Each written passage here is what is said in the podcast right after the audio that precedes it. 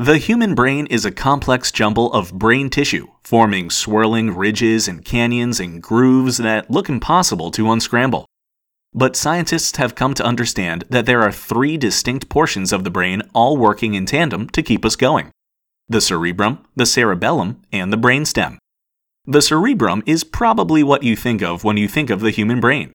It includes all of that gray matter folded together and separated into two hemispheres, that classic image of a human brain. That gray matter, by the way, is part of the cerebral cortex and is where you'll find functions like thought, language, and our very consciousness housed.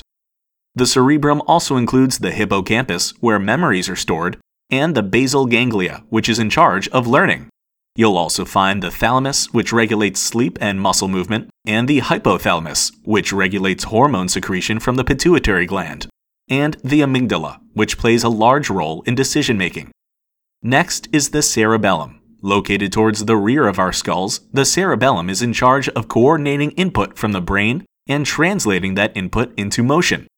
In other words, it's got the important job of coordinating movement as well as maintaining equilibrium.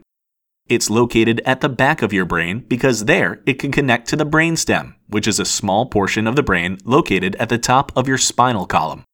There it can relay signals from your brain to the rest of your nervous system, while also regulating your heart rate and breathing. And there you have it, the three main components of the human brain, each complementing the other to make you a fully operational human being.